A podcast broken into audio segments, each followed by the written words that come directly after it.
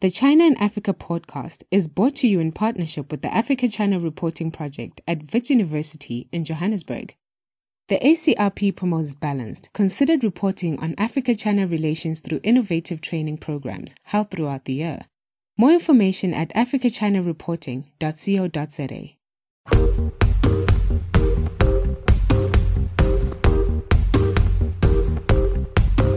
Hello and welcome to another edition of the China in Africa podcast. I'm Eric Olander. Normally, Kobus van Staden is with me, but unfortunately he got called away at the last minute for a work-related meeting, so we couldn't reschedule with our guest, so we're plowing along. It'll be just me this week, but I have an amazing guest for you, so you will not be disappointed in the least. Today, we're going to be talking about the China economy and how it impacts Africa. Now, one of the most interesting things that you can look at is the value of the rand. And that's the South African currency. And you can kind of track the rands up and down based on what happens all the way over here in China. So if there's a good piece of economic data in China, the rand goes up. If there's a bad piece of economic data, boy, the sell-off just goes and the rand goes down. More and more African currencies are feeling that impact. And if it's even maybe not on a currency, but on an economy, in part because so many African economies now have their largest trading partner with China. And so they are interdependent with one another. And that's why I think it's going to be so important to be able to understand what's happening here in China economically, because there is a lot going on here. And there's always been this concern that as the United States and China intensify their squabble over trade and in many other aspects of their relationship, that Africa may become the collateral damage in this relationship. Yet there's a contrarian view to that, which says that as China starts to decouple itself from the United States, it will turn more to regions like Africa and invest more and do more trade. So we're going to get an insight from Jeremy Stevens, who is an economist at Standard Advisory China, which is part of Standard Bank. He's been based in Beijing for almost a decade, where he conducts research on the Chinese economy and financial markets. Jeremy, welcome to the show. Thank you very much for staying up late for us in Beijing. No, thanks for having me, really. I'm delighted to be part of the show, and it's a pity Kobus isn't with us, but I'm sure in your great hands... we'll be able to cover some interesting stuff. I will do my best, to carry the show without him. It doesn't happen very often, but nonetheless, before we get started, let me just kind of introduce everybody to what you do at Standard Bank and a little bit about Standard Bank, so we know kind of where you're coming from. Your job is basically to explain what's happening in the Chinese economy, mostly to funds and corporations who are your clients, but also to various stakeholders inside Standard Bank. And for those of you who are unfamiliar with Standard Bank, it's Africa's biggest lender by assets, and it's based in Johannesburg. But back in 2012, a very important deal was made between China's Industrial and Commercial Bank of China, which took a 20% stake in Standard Bank. So there's this interesting China-Africa relationship even within your bank, and I think that's really interesting. And part of what you do now with this ICBC relationship is to help guide ICBC into some opportunities and to explain a lot of the different risks that are entailed with investing in Africa. So that's actually fascinating. I really admire you because I think you have one of the best jobs in the China-Africa space. And so I'm a little bit envious that you get to do this all day for a living. So to be honest, I am quite lucky. But you are right. So we work very closely with ICBC, who own 20% of us. And when they made that investment, it was actually the biggest ever Chinese outbound investment into anywhere in the world. So it's an incredibly significant investment for China, not just for China, Africa. And what we have here is we have a sort of rep office, Standard Advisory China, that's about 35 people. And basically they are tasked with working with ICBC to bring African opportunities to the ICBC and ICBC's client base. But then we also work closely with Exim Bank and CDB and SinoSure in terms of bringing opportunities to bankability and then getting them off the ground in Africa. And we work closely then with our teams in Africa, and we're in 21 African countries. And so I sit writing about China for our clients outside of China, and then inside China I spend a lot of time talking about Africa's macro structural themes and cyclical dynamics. So very, very cool job. I'm very lucky, and the fact that I've been able to be here for almost 10 years is very lucky, and now I have a little child here, and so I hope to stay here for many, many years. Fantastic. Well, and just for the people who are not also familiar with ICBC, because it's not a brand like JP Morgan or one of these other big banks, the famous banks, but it is the number one bank in the world, the largest bank in the world with $4 trillion in assets. I mean, that blows me away every time I see it. It is crazy. It's huge. Let's talk about the Chinese economy. It's worth starting there, though, because for ICBC, and one of the things that you find is, and this is why I think that understanding the Chinese economy for its own sake is really important, because a lot of the events that happen inside the Chinese economy do manifest themselves in Africa, and you need to understand what's happening in China. And, you know, an example is ICBC, like you say, $4 trillion in assets. I think it's $1 trillion that's offshore, but a very small fraction of that's in Africa. You know, Africa's a sort of small sliver of interest in the financial community inside China. But what happens in China has significant ramifications for African economies. And so often when we talk about China-Africa, we kind of talk about it like those opportunities or those forces are ring-fenced from what's happening in the domestic economy.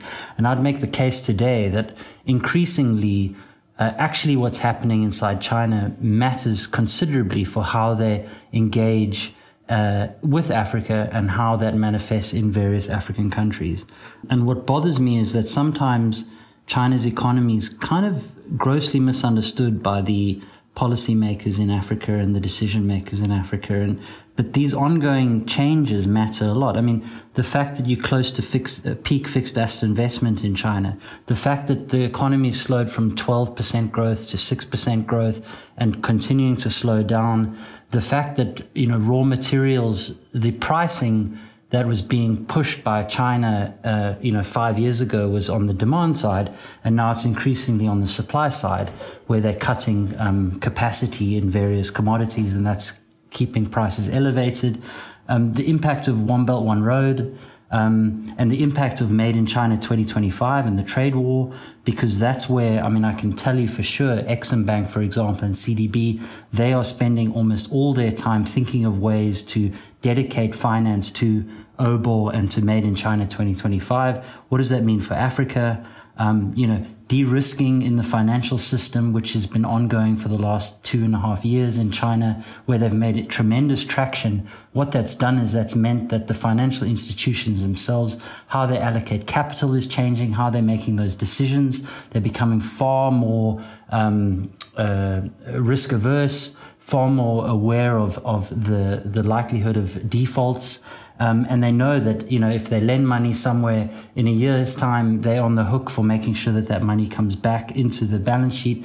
And so what does that mean for checkbook diplomacy? So a lot of the things that are playing out inside China really, really do matter tremendously for our African economies. So that is a lot to take in. And so when you talked about the CDB, and that's the China Development Bank, let's kind of step back and kind of take a couple of points on that list that you just gave about some of the key things that matter most to Africa. When most people are thinking about China today, particularly this year, people are talking about the loans and the debt. Now, what you're talking about is, okay, that's certainly very important in Africa, but at the same time, what's happening here in China is also very important. So let's talk about the slowing economy. There was a report that came out this week by noted Chinese economist from GF Securities, which is a brokerage house here, Shen Mingao, and he is suggesting that next year, due to the ongoing U.S.-China trade war, that growth in China will fall below 6%. Talk to us a little bit about if Chinese economic growth falls below that psychologically important barrier of 6%. What is the impact on China-Africa trade and China-Africa relations? Well, first and foremost, I do think that growth ebbing to below 6% in, you know, one of the quarters in Q1 or Q2 is totally possible. And the fact that that's the new psychological barrier is kind of interesting. But it's kind of neither here nor there. I mean, the reality is what's happened, you know, I came here in, 2011 and growth was in double digits. It was 12% growth. And I'd go see clients saying, things are going to slow down in China. And people were talking about a hard landing of 9%. And then it became 8%. And now we're down to 6.5%. And the trend is clear. China's economy is very big. It's increasingly becoming too difficult for the Chinese authorities to continue to grow the economy at the pace that it's been growing. Its policy levers have diminished considerably. We're reaching a situation where we're at peak fixed asset investment, and the property sector is probably topping out. Can I stop you there just because I think we have an audience who are largely not economists or familiar with some of the terms that you're using. So when you talk, you've mentioned twice now about peaked fixed asset investment. What does that mean, and what's the connection with Africa per se? It's incredibly important for Africa. So China builds a lot of stuff every year. 5 years ago it was growing at 30% a year. And what fixed asset investment is think of it as roads, bridges, ports, and so on. The things that underpin economic activity that China's been building for some time in the sort of spirit of, build and demand will come later. Now, one of the problems for China is that you've kind of had a situation where land, labor, and capital have been somewhat mispriced, and you've had incentive structures in the economy that have encouraged fast growth. And the easiest way to grow the economy quickly, especially in various provinces at the local government level, has been to build stuff, because that straight away becomes economic activity and GDP. So they've built a tremendous amount of stuff, and it's trillions of dollars every year that they're building. And if you look at the growth rates of that, so 5 years ago, it was growing at 30%, the next year, 25%, the next year, 20%, the next year, 15%, and it's slowly gotten slower and slower, and now it's growing at about 6%. And the reality is that at some point, China has to stop building so much stuff, and that the growth rate, because it's such a big share of the economy, I think it's about 50% of GDP or maybe a little bit more, is fixed asset investment. Obviously, if that starts to flatline, so it has zero growth, which we're close to, then the economy's overall economic activity has to go much, much slower. And China realizes that old playbook of supporting growth. So whenever the economy slowed down, what China's authorities would do was it would tell the banks to start lending. They would lend to SOEs. Those SOEs would build stuff. And that was always the way that they managed to keep growth relatively lofty. And they realize now that old playbook is dead. And so what they're trying to do is they're trying to support private businesses who are more market orientated, who are more externalized, who are more involved in manufacturing, and they're trying to support consumption, because those two pillars are the pillars of future China's economic activity. Now, does that explain then if these companies that were building trillions of dollars of fixed assets, those roads, bridges, all the amazing infrastructure that we have here, so their market at home is slowing? Do they then look to Africa and say, or to South America, South Asia, this is all the points along the Belt and Road, and say, you know what, if we can't build at home, can we start building abroad? And then we bring in people like ICBC and other banks to say, finance this, give loans to Djibouti or to Kenya or to South Africa to build stuff. We will then build it. And some of that interest gets paid back to China, but also these companies that were built to build stuff here in China now are employing people to build overseas. Is that kind of the equation, or am I stretching it out too far? No. For me, that's exactly what One Belt and One Road is. It's what they've done is they've seen what's worked in Africa. Policy banks have supported fixed asset investment and infrastructure development in Africa, and they're trying to make that model replicated across Asia. And that has a political dynamic, because obviously the idea is to return China to its hegemonic position in Asia. It is where China has a tremendous competitive advantage. It's probably the best in the world at building relatively decent priced infrastructure projects. And so it helps it also export the equipment and the capital equipment and the vehicles that are attached to those infrastructure projects. And so if I look at One Belt One Road, it's precisely that, and it's basically what China's done in Africa, but on steroids in Asia. And so for me, the implication of One Belt One Road and how Africa falls down the pecking order for Chinese SOEs and companies that are looking to build roads, bridges, and ports, whereas previously they may have been prioritizing Africa, I think that they're all going to prioritize the Asian neighborhood. And I've sat with clients, I won't name them, but I've sat with big Chinese SOEs, and they've spoken to me for an hour about what they plan to do in Africa. And I've said, but I've interrupted them at some point and said, but you haven't mentioned One Belt, One Road. And they've replied to me very frankly saying, well, Africa's not really part of One Belt, One Road. And the ICBC chairman did a speech, an interview with CCTV.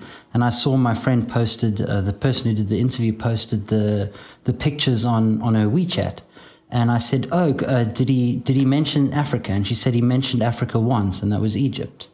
And so it's much more African people who think we're part of One Belt One Road. And my contention is that, or where I take umbrage is, I'm not so convinced that Africa's in One Belt One Road per se. Then I think, continent is not in One Belt One Road, but I think Kenya's part of it. Djibouti's part of it. Egypt certainly is part of it. I think Senegal was now brought into it, which seems completely random to me to have. That's the point, Eric. The red herring is trying to be part of One Belt One Road. All it is it's, why is Senegal part of One Belt One Road? I mean, why would South Africa be part of One Belt One Road? Why, if Angola says, well, we want to be part of One Belt One Road because the raw materials that you pull out of the ground are part of I feel like that's a total red herring. The reality is that what China wants from Africa, where they will get funding from CDB and from Exim, who are the same players in One Belt One Road, will be if you develop innovative funding solutions, if you have projects that are bankable, if you have projects that are going to unlock economic potential, that are integrated regionally, if risks have been managed properly, then China's going to continue to fund projects in Africa. But wanting to be part of One Belt, One Road is really neither here nor there. Furthermore, there was a Chinese leader today who said they're rethinking China's global infrastructure plans. They're aware that many of the projects have been poorly executed and it hurts China's reputation. And the authorities are going to step up scrutiny around Belt and Road projects. I mean, this hasn't been a clear win for the Chinese authority now. No, exactly. It hasn't been a clear win. And I think there's a growing sense now, particularly here in Asia, that it is it's failing in many respects because there's been a pushback by Malaysian Prime Minister Mahathir. There's certainly being a pushback in Oceania. A lot of people, and in Asia is a different case because of the hegemonic tradition of China in this part of the world that people are apprehensive about it. But at the same time, I think Asia in many ways is taking the lead to rally against Belt and Road and to push back on the Chinese that others may follow. People are worried in Africa. The debt issue will not go away. And I think the Chinese are fumbling through a response. They are notoriously terrible communicators about these things. They don't engage civil society. They don't engage with other stakeholders beyond political elites. And that makes them a piñata for all the critics. And it's really, in some ways, it's unfortunate because I do think that they absorb more blows than they necessarily need to. But at the same time, I think, they deserve it if they can't communicate what they're doing and what they're trying to do. But they got to change something because the mood is really shifting very, very quickly against Chinese investment in these infrastructure projects, not just in Africa, but around the world. Well, China's soft power and the fact that it definitely needs friends. I mean, I think China also underestimates how few friends it has in Washington. They can't possibly believe they have any friends in Washington. Well, they do. They think Henry Kissinger is their friend, and they think Michael Bloomberg is their friend. Yeah, but Henry Kissinger, I know, but these guys are all out of power. They have no friends who have any influence. You know, I gave a talk a couple weeks ago, and I just went around the world and said, they're having problems everywhere right now in terms of friends. And they don't really have that many friends. They have interests, they have mutual interests, but they don't always have friends. And that's a troubling spot for them to be in because their soft power is, in fact, as you pointed out, quite feeble. And they need the soft power in order to drive this bigger agenda through, if in fact that's what they want. And I wanted to get your take on one thing in particular about the question of the debt. And this is something that non-economists like me have been speculating on, but I would like to get a real professional view on this. People have been using the port in Hambantota in Sri Lanka as an example of what may happen if a country defaults on the infrastructure loans. So if you recall, and we had a show on this a couple months ago, the Chinese loaned $1 billion, about $1.2 billion to the Sri Lankans to build this port. Turns out that that port was actually part of a much broader corruption problem that was with the Sri Lankan prime minister. And so there was a lot to that story, and it was a terrible idea from the start. That being said, it is the poster child for what can happen to a country if they can't pay the debt. So a lot of people in Africa in particular are concerned that if they fall behind on that debt, China is going to start taking the port of Mombasa, they're going to take the port of Djibouti, they're going to start taking key natural resource assets in Angola, and so on and so on. From your understanding of how the Chinese manage debt, how banks like the policy banks like the China Development Bank and the China Exim Bank and how they work, is this part of their modus operandi? Is this what they do? They give you money. If you don't pay it back, they confiscate collateral. Is that how they do it? I don't know. I mean, I think that it's too difficult to generalize. I've noticed that a number of your guests in the recent past have been talking about how China-Africa relations have kind of reached some kind of inflection point. And I totally agree. I think that there is a maturation of the relationship, which is ongoing. I think that the commercialization of decisions is increasing, and that'll continue to be ongoing. And I do think that there's an end in this checkbook diplomacy. I don't think that the authorities can be pushing aggressively domestically for financial institutions, whether they're policy banks like CDB or Exim, or whether they're commercial banks like ICBC or CCB. I don't think that they can be pushing them aggressively to make sure that how they allocate capital changes to become more to recognize better risk and opportunity. And people are losing their jobs for making bad decisions from 2 years ago, a year ago, 3 years ago. And I think that that'll increasingly happen. And I think a number of the small rural banks, there's about 1,114 of them, relatively small, they're about 13% of bank assets. But right now their NPL ratios, because they've been told to acknowledge anything above 90 days, I think their non-performing loan ratio is about 8%. They're in incredibly difficult funding situations. And I think that there are going to be bankruptcies, there are going to be difficulties in these creative destruction going through the system domestically. As a result, the decisions for how they lend money offshore has to change as well. But one thing that struck me about your question is, you know, when I was in Angola, one of the things that we were told by the Angolans there was that, you know, in 2008, when everybody left because Angola couldn't repay their debts, the Chinese stayed. And that was the Angolans telling me that. And Odebrecht had left, et cetera, and the Chinese decided to stay. And that was a strategic decision because they wanted to make sure that that friendship and that soft power remained. So it is a case-by-case kind of thing. What happens in Sri Lanka won't happen in Kenya, but what happens in Kenya won't happen in South Africa. What happens in South Africa won't happen in Angola. It's a very, you know, and you had a guest, was it two podcasts ago, talking about what it was happening in Kenya. You know, these are all case by case kinds of things that I think you can't make blanket statements about what China will do And I don't think you can make blanket statements about such a diverse continent, which is Africa as well. So it's complicated, I'm not sure. But I would definitely make the case that there's a much more commercial, much less patient, much more... I think that FOCAC now this year, there was a kind of expectation, like this time Africa must come with plans. And I don't think that happened. And I think next year... China-Africa ties will be on the back burner for the Chinese administration, for the leaders, as they deal with other things. Support for this podcast comes from the Africa-China Reporting Project at Wits University School of Journalism in Johannesburg. The ACRP provides reporting grants, workshops, and other professional development opportunities for both African and Chinese journalists.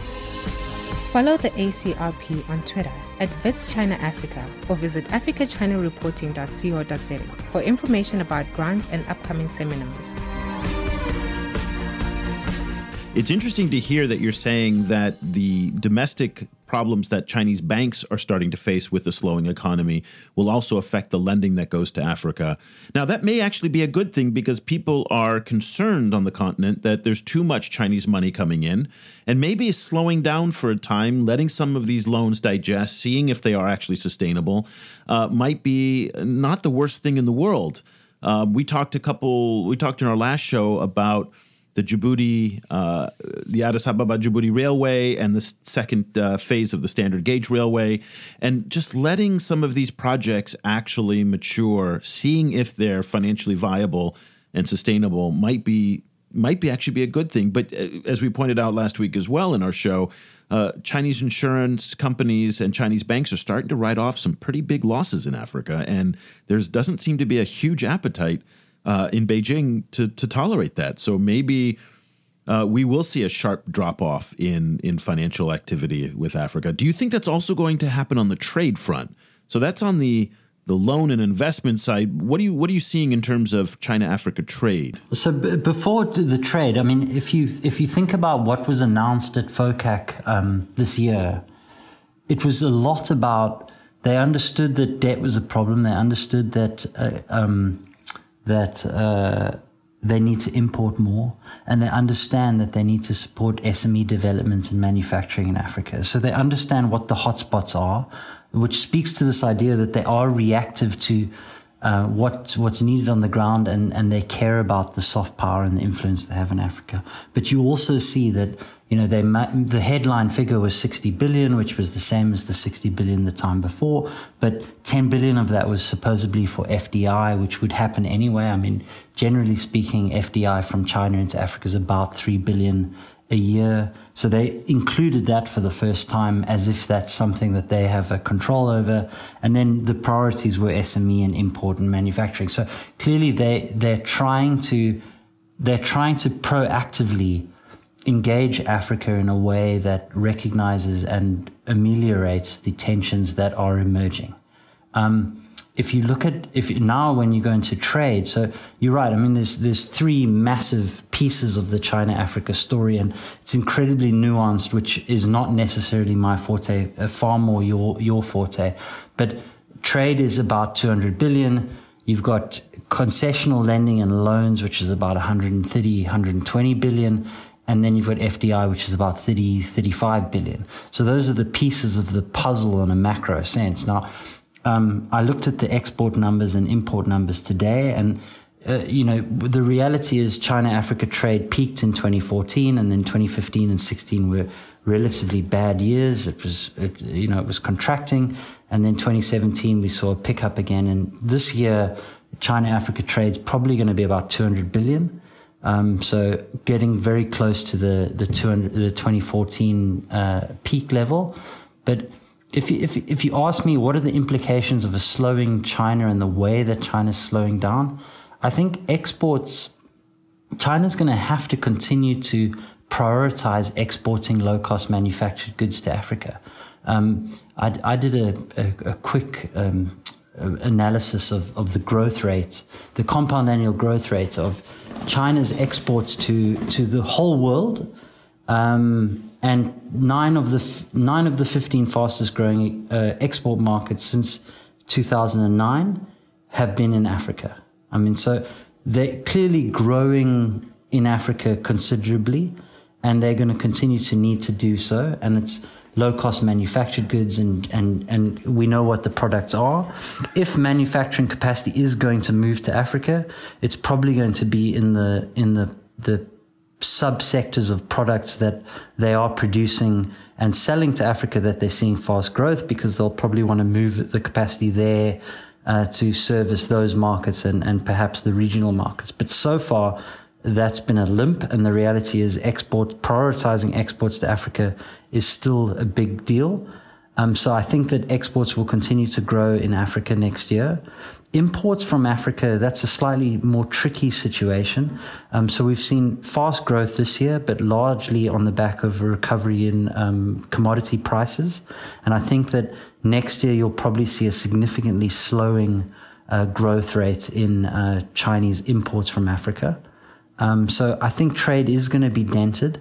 And like I said earlier, when it comes to, for years and years and years, you know, if China's PMI number came out at 55 and people were expecting 54, all the commodity prices would rally, including the commodity reliant currencies like the rand, and all emerging market assets would benefit, because everybody knew that China consumes 40-odd% of most raw materials, even though it accounts for 20% or less of the world's GDP. Now that relationship has to normalize. So what I speak to our clients about, who are mostly commodity exporters to Africa, and most of them concur, is they expect flat growth of demand from China for the next while. But where you see China being supportive for prices is where the supply side structural reform is impacting. So coal and steel, but if it stretches to glass and aluminium and cement and so on, then you might see some kind of price action that is favorable, even though their demand for those commodities isn't necessarily growing. So it's a complicated thing of they might import less, but the terms of trade for those commodities might improve, depending on where they are in the sort of composite of commodities. But so just stepping back a little bit, just to be able to kind of digest again all this very, very meaty information that you've given us, kind of looking forward, it's what you're telling us is that some of the clients and some of the banks that you deal with, they're less interested now in investing in Africa and extending these loans. Trade is still a very, very tricky issue tied to commodity prices, and if the global economy does in fact slow as we expect it next year. The U.S. economy is now slowing. China's slowing. Those are the two engines of growth. And if they go down, everybody goes with them. So commodity prices are likely to go down. So we're looking at potentially a bumpy ride for Africa in 2019, in part led by the Chinese. And if the Chinese do start to pull back, that could have profound impact on what happens on the continent. Well, I think that a month ago I was in South Africa talking to clients, and all of them said China will stimulate. That was their basically feeling. And I said, one, I don't think that they're going to stimulate. I think that the market overstates the ability and willingness of the Chinese authorities to stimulate again. I think China understands that it cannot continue to do so, and there's been a big credibility build-up, how China's chosen the policies it's chosen in the last 2.5 years to work with de-risking the financial system and work towards deleveraging. Sure, there's a conversation domestically about should we pause that or should we slow that, but reversing that is impossible, and it would really derail any credibility that the Chinese authorities have built up. Now, what that means and how I articulate that to my clients is I'm bearish on the economy in the next 2 years, say, but I'm bullish on the policymakers and the leadership. And what that means is that the policymakers in China understand what needs to be done, and they're prioritizing the right things. They understand that there are no easy policy options, and it would be foolish to reverse course on de-risking the financial system and so on. And I think that anchors my view with how they engage with Africa. Domestic attention is going to be around supporting the private sectors through trying to get them access to funding, to try and lower their business costs. Remember, the private sector guys are the guys that exports a considerable amount. I think 70% of manufacturing is private owned. Those guys are exporting to the United States and to the rest of the world. They're exposed to the trade war. They are looking down the barrel of the gun of the trade war. It's not the state-owned companies that build roads and bridges. It's the increasingly important part of the economy, which is the private guys that are creating the jobs for all the university graduates, that are creating the high value-added services jobs, that are involved in the new economy, that are involved in robotics and artificial intelligence and so on. It's those companies that I think the SMEs account for 50% of China's taxes, 60% of China's GDP, 70% of technological innovation. You know, these are the guys that matter for the future for China. So this Made in China 2025, this picking nascent global technologies and trying to become a global leader, the essence of what the trade war is about, which is about how does China support these players in these sectors that are going to be the growth drivers of tomorrow. I mean, essentially, that's what the trade war is about. Now, those companies are the ones that matter most. And so they aren't the ones building roads, bridges, and ports. China's economy is going to have flat fixed asset investments. So building roads and bridges, so growth in imports has to slow down. How China connects to Africa is changing. And so this is really, really important. And the upshot of the trade war and the slowing economy is that there's been a concerted effort domestically to create a better business environment for the private sector. Xi Jinping wrote a letter about a month ago to private businesses saying the Chinese Communist Party supports you, you're the backbone of the economy, the society. He then went south, sort of mirroring Deng Xiaoping's visit, to go and talk and engage with private sector businesses. Now, this is a guy who we know believes that you want strong, large, monopoly SOEs in the upstream sector. But what he's clearly saying is he's saying that the future of China's economic activity has to be built on the back of the new economy and the smaller SMEs. So it's clear to me that's where China's interests are, and that's where its emphasis is going to be. And so they're going to do that, but the growth trajectory, therefore, has to slow inside China. So if you look at exports from China, so exports have held up relatively well, but they've all been front-loaded because buyers in America have been trying to buy as much as they can before the second round of tariffs kick in January. Industrial production in China is at the lowest it's been since 2015. The subsector of manufacturing is at the lowest it's been, I think, on record. PMI is at a 14-month low or a 15-month low. Retail sales are low, but they're being sort of supported by food prices. Inflation, particularly, so I've spoken a lot about supply-side structural reform and how cutting capacity is what's driving prices in the raw material world. PPI, which is producer price inflation, which is the prices at the factory gate, those are now falling. I think they're at 2.7%, but they peaked at over 4% and they're coming down. Now, if you remember, 2015, 2016, they were negative.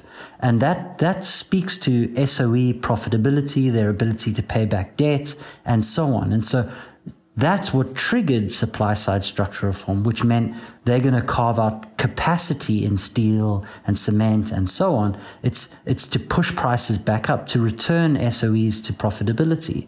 So there's so much going on domestically. The point is that it's impossible for me to even think for a second that they are prioritizing Africa in a year where there's no FOCAC, there's no BRICS summit. You know, they need to get on doing with what their domestic agenda And the problem for Africa is that they are likely to be sidelined in the next year. And news flow from China is going to be bad for emerging market assets, at least for the first 6 months of the year. So asset prices in emerging markets are going to struggle. That includes rand, that includes, you know, the emerging market currencies, the rail, the renminbi, the ruble, the rupee. All of those currencies are going to struggle.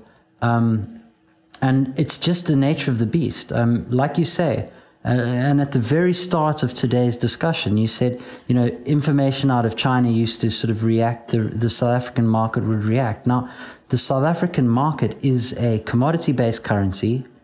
You know, if you mirror the VIX index, which is the global volatility index, and the rand, they basically move together. The rand is a proxy for emerging market risk. So if good news is coming out of the world economy, everybody piles into emerging markets, and that supports the rand. And when everything's panicked, everything funnels back to the dollar, and the rand gets killed. But it's a commodity currency, which also has a worse effect. And then there's a second profound, powerful player, which is that 25% of the Johannesburg Stock Exchange is Naspers, which owns 30% of Tencent. So the whole Johannesburg Stock Exchange works basically in an exact linear replication of whatever's happening to Tencent stocks. So, you know, the point is, like you mentioned previously, you know, 5 years ago, 10 years ago, those influences were much smaller. Now they're omnipresent. China's influence in the global economy, in global asset prices, in interest rates, in sentiment, in how people perceive other emerging markets, and so on, is profoundly higher now than it ever was before. And so understanding what's happening in China. So the fact that China might break 6% next year, you know, what does that mean? What's driving it? Why is it happening? Those questions are incredibly important, because you need to be able to understand what's happening in this economy and how it relates to the rest of the world. It's incredibly important, more so now than ever before. Yeah, it is. And it does feel like it's going to be a bumpy ride, not just for China, but also for emerging markets. And one other factor to kind of take into account is that there's probably going to be an interest rate hike in the United States. And that always is a problem for emerging markets, as money kind of migrates away from higher risk markets like in Africa or South America back into the United States, where interest rates are higher. So it's going to be very, very interesting, especially with the trade war. Jeremy Stevens is a Beijing-based economist for Standard Advisory China, that is part of the Standard Bank Group. And obviously, as you can hear from our discussion today, one of the smartest guys out there when it comes to the China economy and understanding the linkages between what happens here domestically in China and all the different dimensions of the economic relationship in Beijing.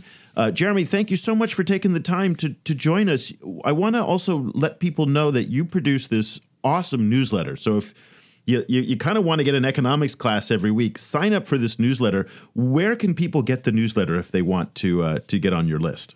I mean, the easiest way is for them to email me directly, which is jeremy.stevens@standardsbg.com. Otherwise, I mean, of course, we've got a Standard Bank research portal. You can easily sign up for our stuff there, or just, you know, Google me, and there. Virtually most of the things that come up are sort of BRICS related stuff that I've done. And you can contact me that way. Well, I absolutely recommend it. It is an awesome newsletter, and I read it religiously. It comes out most week. It's called the Inside China Newsletter. So if you really want to understand what's going on in China, this is for you. So that'll do it for this edition of the episode. Kobus will be back again next week. Hopefully we'll pull him out of his important meetings that he's with just long enough so we can do our year in review and our year preview show. It's one we do every year where we look at, each of us picks the three best stories or most important stories of the year, and then we look ahead to what's coming in 2019. So he'll be there to join us. So for Kobus van Staden, I'm Eric Olander. Thank you so much for listening. The discussion continues online. Head over to facebook.com/China Africa Project to share your thoughts on today's show. The guys are also on Twitter, where you can find Kobus @Stadinsky or Eric @EOlander. And be sure to sign up for the weekly China and Africa email newsletter by going to www.ChinaAfricaProject.com.